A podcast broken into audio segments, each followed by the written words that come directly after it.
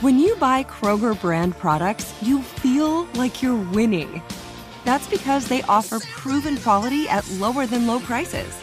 In fact, we guarantee that you and your family will love how Kroger brand products taste, or you get your money back. So next time you're shopping for the family, look for delicious Kroger brand products because they'll make you all feel like you're winning. Shop now, in store, or online. Kroger, fresh for everyone. Hey, it's Will Friedle. And Sabrina Bryan. And we're the hosts of the new podcast, Magical Rewind. You may know us from some of your favorite childhood TV movies like My Date with the President's Daughter and the Cheetah Girls movies. Together, we're sitting down to watch all the movies you grew up with and chat with some of your favorite stars and crew that made these iconic movies happen. So kick back, grab your popcorn, and join us. Listen to Magical Rewind on the iHeartRadio app, Apple Podcasts, or wherever you get your podcasts. Brought to you by State Farm. Like a good neighbor, State Farm is there. What does every grocery store aisle now have in common? Products that come in paper packaging. And we don't just mean the obvious ones like cereal boxes and juice cartons. From beauty products to boxed water, there are more opportunities to go papertarian than ever before. So, why should you? Because paper comes from a renewable resource and can be recycled up to seven times. Simply put, it's the smart choice for the environment. And it turns out, the easiest choice for you. Learn more at howlifeunfolds.com slash papertarian. Go behind the wheel and under the hood on everything automotive with high-speed stuff from howstuffworks.com. Okay, all right, Scott. Let's let's play it straight because I think we're recording now. I just heard the button click. Play, play, it straight. What do you mean? Well, you know, none of none of the usual hijinks we get up to oh, pre-recording. Okay, got it. So let me take off this silly clean hat. clean up your language and clean up my language. You yeah. know, I, I, do love a curse, a curse word. Um, well, welcome back to High Speed Stuff, right? oh, and, yeah. and here we are. I'm me, Ben, and you're you, and you're Scott. That's right, as right. usual. That sounded like there were three people. I'm sorry, I messed that up. Mm. Sounded good. Okay, cool. Yeah, we'll yeah, just go fine. with it. Yeah. We'll just go with it. Uh, so today, uh, I was actually very excited because uh, for our listeners there, Scott showed me a video, and this is not unusual. Oftentimes, um, Scott, you'll you'll stumble across something, and I'll, I'll get an email link with something like you should check this out. Yeah, I do this all the time. I get real excited about the videos. The the, mm-hmm. the recent crop of racing videos. I, I love. Oh yeah, them. yeah, they're awesome. And and uh, to take up the cause with you, uh, I have always found those uh, incredibly fascinating. Some of them are a little bit scary, and uh, one of those in particular, uh, to to be quite honest with you. Um, what's the most eloquent way I can say this? It freaked me out. I don't want to be it in that freaked car. You, freaked you out, really? Yes, we are talking about Pikes Peak International Hill Climb. Oh yeah. What is that? Pikes Peak International Hill Climb. All right, it's a it's a comp- it's it's actually the second oldest automobile race in the United States. I don't know if you knew that or not. And I think I'm I'm, I'm guessing here. Mm. I, I, believe the Indianapolis 500 is the oldest. Uh, okay. Uh, racing event in the United States. So, um, but this is the second oldest. It's been around since 1916, and I guess from really worldwide, um, competitors have, have come to the mountain in July. And I don't know if it's always been run in July or not. I would mm-hmm. assume it was just due to weather. Um, it's run in July right now, and they've come to the hill to find out who can get to the top the fastest. It's it's a timed event. It's not a you know there's not ten or twelve cars on the on the course uh, mm-hmm. together at the same time charge into the top. It's it's one car at a time. They stagger them. They're different divisions. I think there are eleven different um, divisions this year, mm-hmm. and it gets pretty good turnout. Really, I mean, you wouldn't expect a lot of people to to hike up a mountain or drive up a mountain and stand, you know, waiting for a, one car to go by and see it one turn. But you know, it's a lot like rally racing, where you know you get to see just a small bit of the course. Uh, you choose where you want to be. Um, they said they had thirty-five thousand people. Thirty-five thousand. They were expecting thirty-five thousand this year, and and wow. you know, watching the video, most of them near, are near the bottom, I believe. Yeah, uh, yeah. But as you get near the top, the um, you know the crowd thins out a bit, as does the air. Sure. So, um, it's interesting. Interesting race. It's really cool to watch. Um, it's an interesting idea. I think it's I think it's really neat. We should talk about it a little more. let's. Yeah, that's yeah. funny. Um, so I guess if we can, let's touch on the on the basics here. We we mentioned that it's it's uh, unique among a lot of races because mm-hmm. This sucker is almost all the way uphill, right? That's- yeah. You, uh, do you want to know about the course? I got the stats Yes, here. Okay, yes. the course. This is unbelievable when you when you really think about these numbers. It doesn't start at ground le- at, uh, you Sea level? Yeah, at sea level at, at zero altitude. It starts somewhere around. I think it's around nine thousand feet. Um, yeah, nine thousand three hundred ninety feet is the beginning. I'm looking at the map right now. That's the beginning, yeah. The beginning, yeah. We are both we both have a copy of the map in front of us, so you can follow along with me here. But the course length is 12.42 miles, and get this, it has 156 turns. So you're you're turning left or right, or left and right, uh, 156 times before you reach the summit. Because they do race to the very top, which is at an altitude of 14,110 feet. 14,110. 14,110. 110. That's crazy. I think that's that's uh I, okay, I'm not going to ruin it, but I, I, I see a couple of interesting plot twists coming up here. Uh, yeah. with that altitude. It's it's okay. You can ruin it if you want. Go ahead. What were you thinking?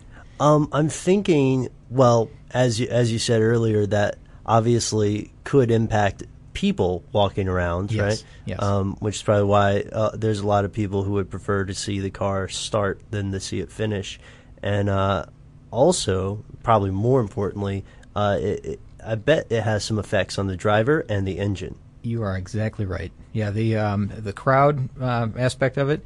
Uh, there is, oddly enough, there's altitude sickness to deal with. Uh, not only that, but the driver would have to deal with this as well because um, as they, you know, approach the summit, air becomes thinner, and uh, the refl- apparently the driver's reflexes slow. Um, the, just their, uh, their their body slows down. They've re- they've got reduced muscle strength. Um, it's it's got to be extremely challenging because you have to be at the top of your game. I mean, at that point, you're, you're in a race car on a mountain. You know that uh, you know the, the, one side is the mountain, the other side is a cliff. So um, a lot of danger involved in this. And you mentioned the car as well. Yeah. Um, this is this was interesting to me. We know that altitude, you know, the, the air thins at altitude, right? Sure. As you gain altitude. This is kind of a progressive thing. So starting at the bottom, the car runs completely different than it does at the top uh, because it's being choked for air.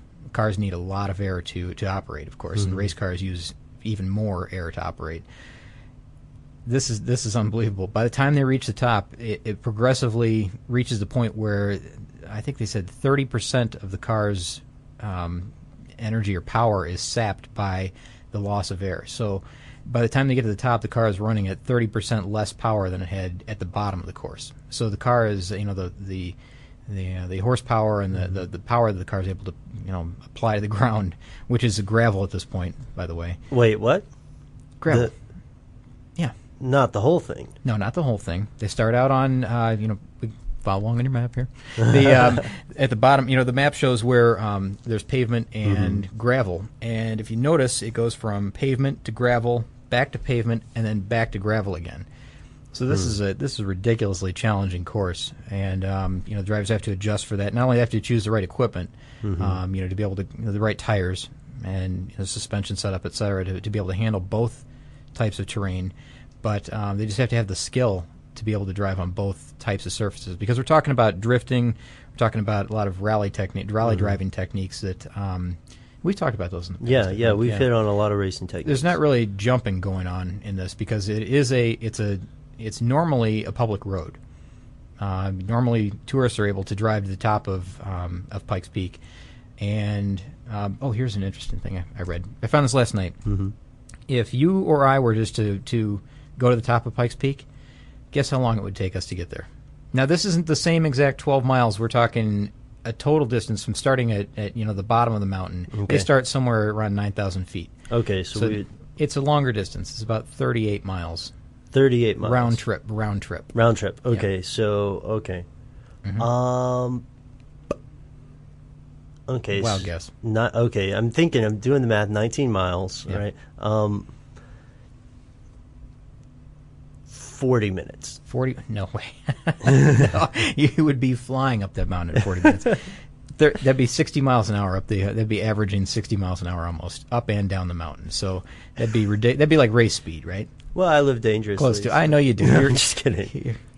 you probably probably you more than it would take it would take two hours two hours. two hours and a half a tank of fuel is what they say that it would take to get just an average vehicle, up and back down the mountain. That's 38 miles round trip.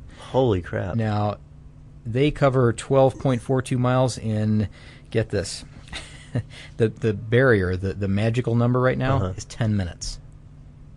really? 10 minutes. And there are turns on this mountain. I saw them in the video. Uh-huh. There are turns that, uh, you know, say slow down, 10 mile per hour turn.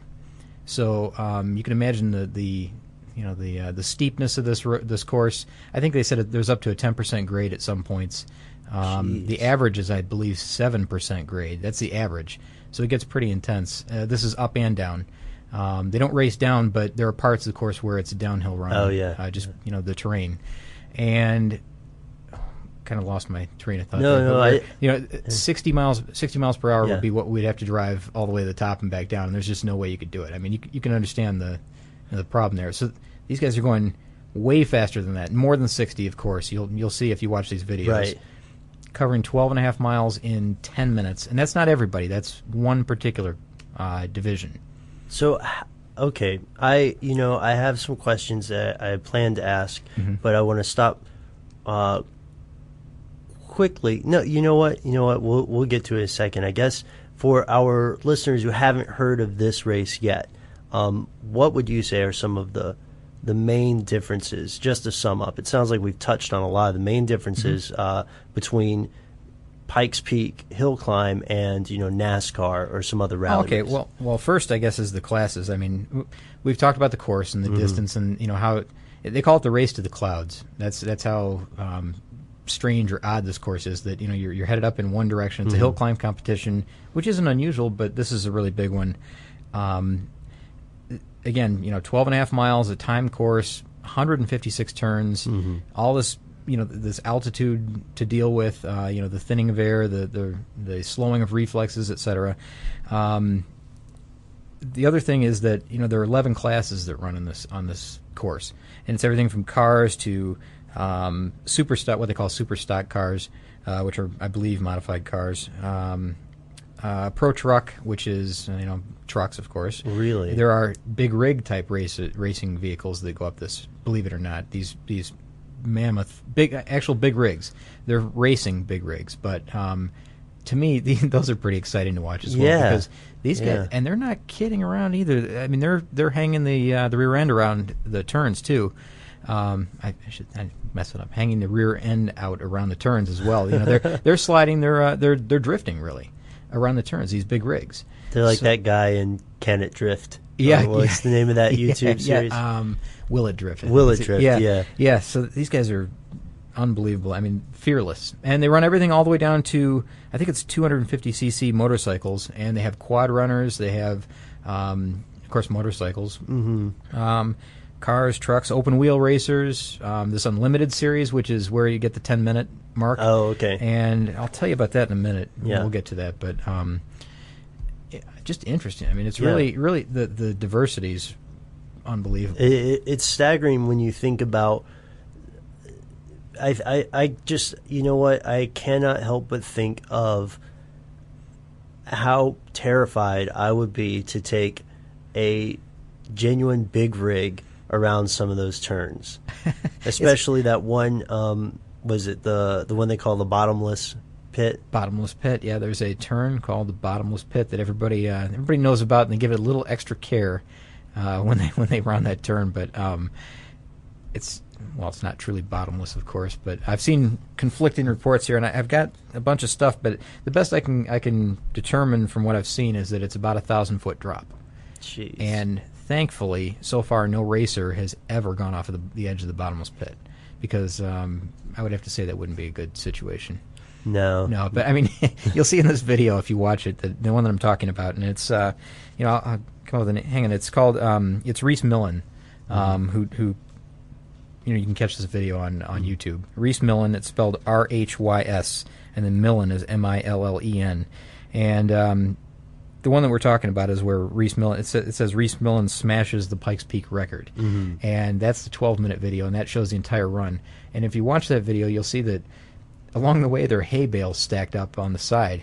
Yeah. And that always kind of cracks me up because a hay bale is not going to stop a race car from going over the edge, but it is a good visual indicator of where Sure. where that turn is because when you get to a certain point, you know, there's no trees, you're above the tree line, and um, it just kind of becomes this one big wide open landscape that looks very similar in all directions. It's kind of tough to tell where the road is and where you know you're you're off the road in, in kind of a ditch, and then you're in a, a really precarious position.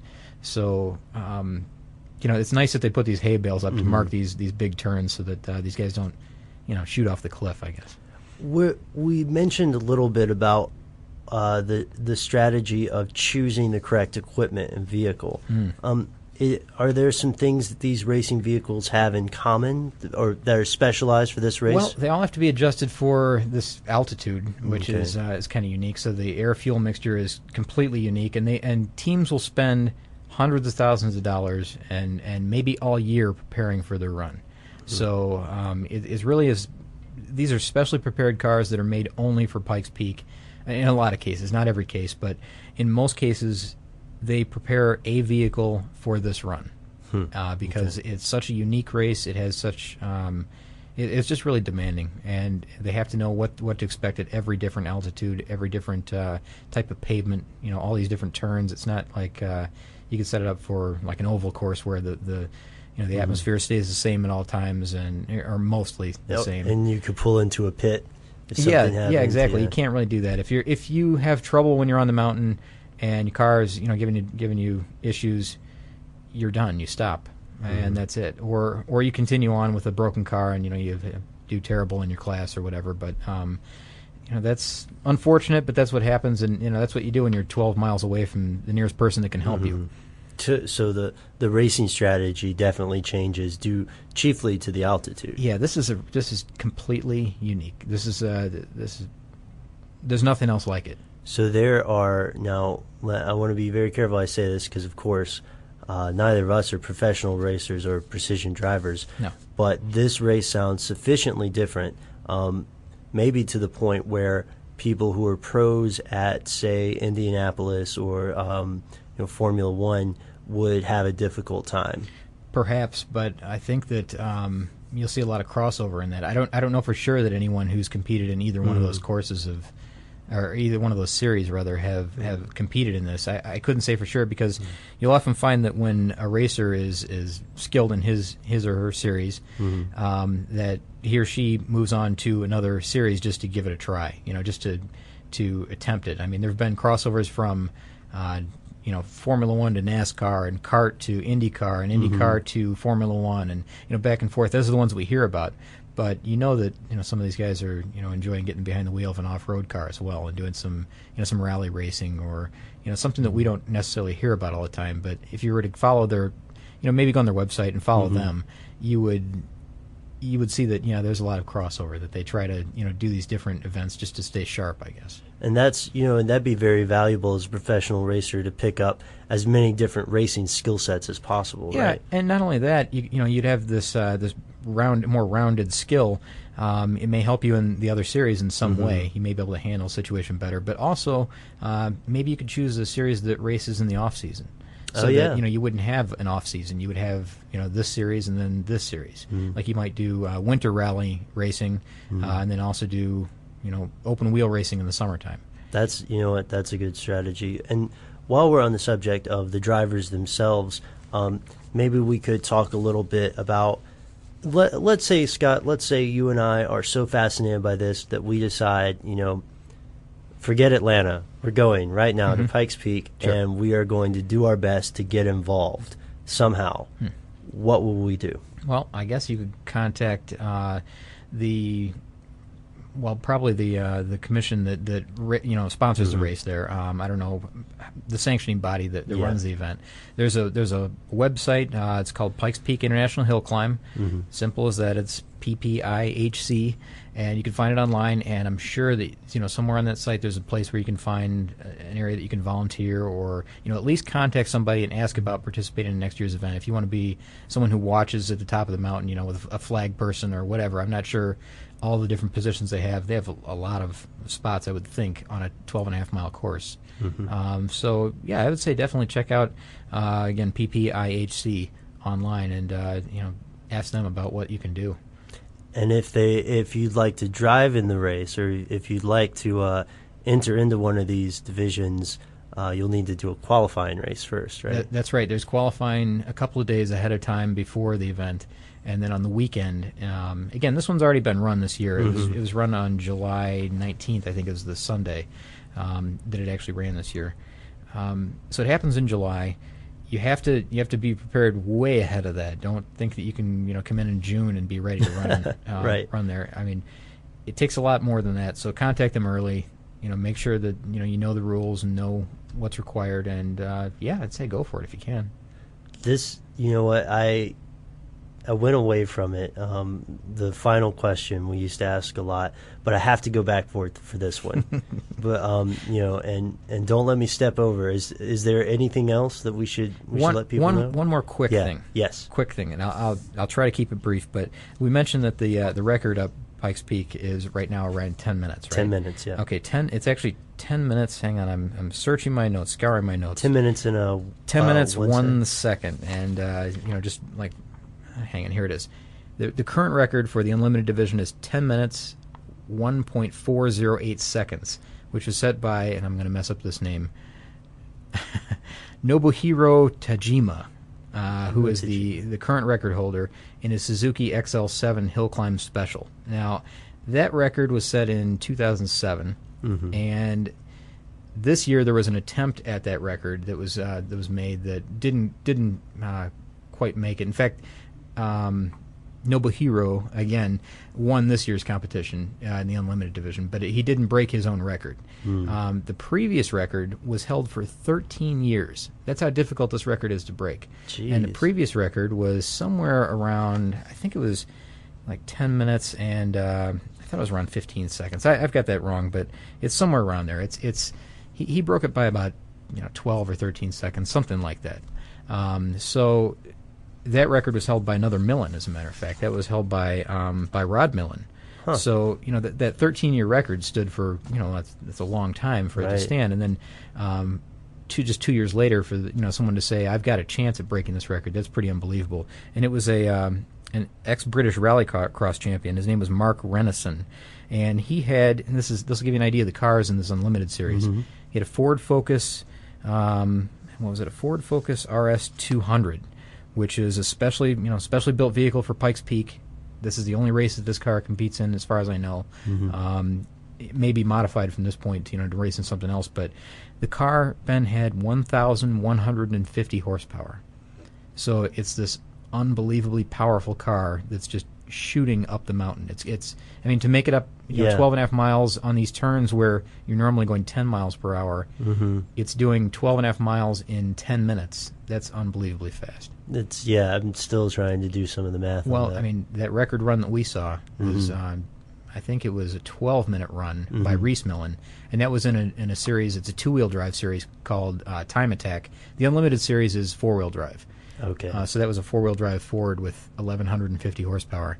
Rhys Millen's car w- this year was a uh, Genesis Coupe, a Hyundai Genesis Coupe, and he made it in, I believe, it's 12 minutes and nine seconds, I think That's crazy, and and, and that was a world record as well. He beat he Yeah. had the world record for or the record for his class and a world record for that.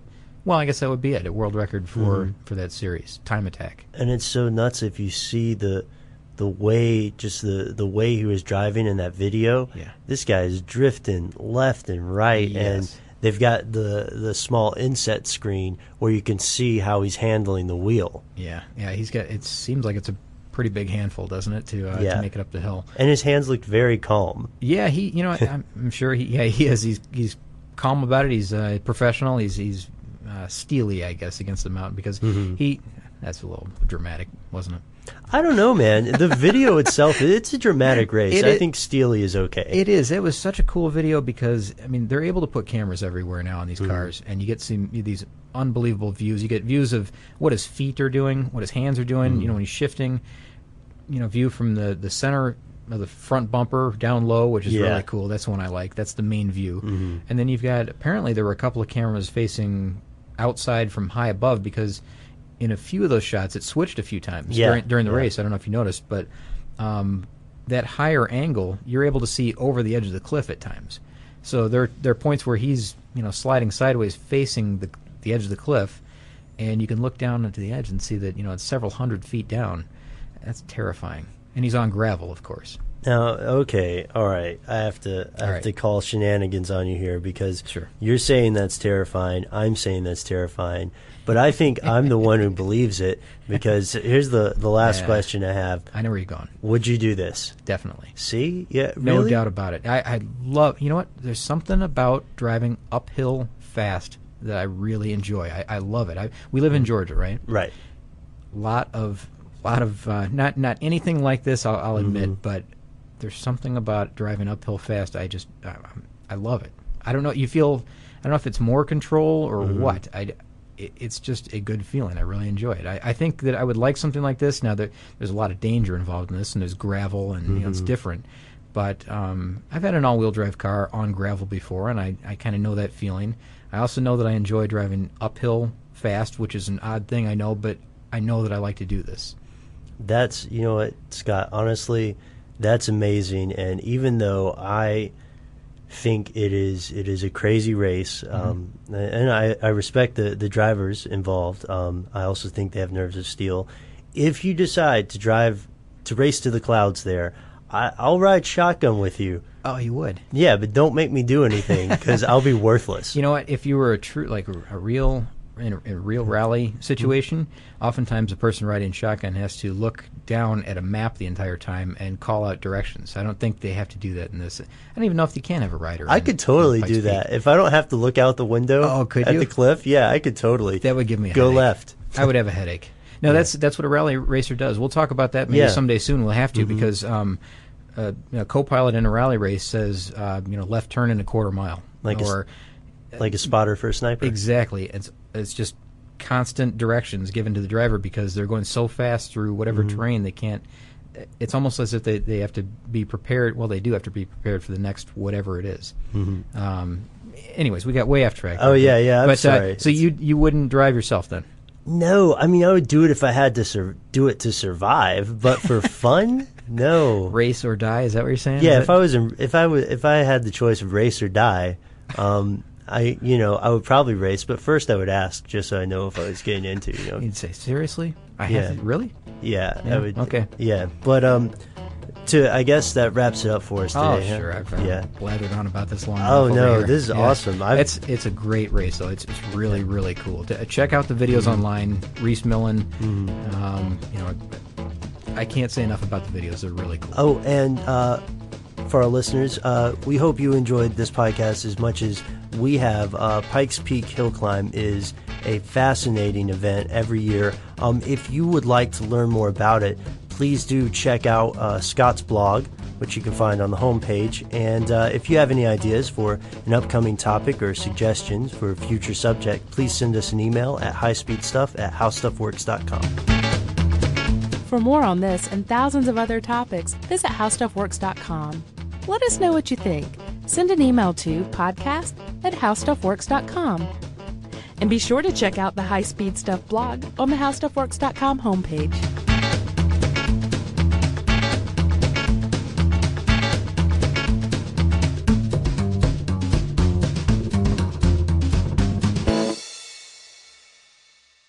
It can be hard to see the challenges that people we work with every day are going through.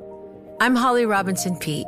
Join us on The Visibility Gap, a new podcast presented by Cigna Healthcare. Download it wherever you get your podcasts. So, should we go electric? I think we should go electrified with Toyota. Electrified? Electrified means options. Yes, we could go all electric with a Toyota BZ4X, but then there are hybrids like Grand Highlander, or we could do something in between like a RAV4 plug-in hybrid. So, Toyota is electrified diversified? Yup, and with more options for reducing carbon emissions, the closer we all get to Toyota's beyond zero vision for the future. Exactly how much coffee have you had this morning? Learn more about our Beyond Zero vision for the future at toyota.com slash beyond zero.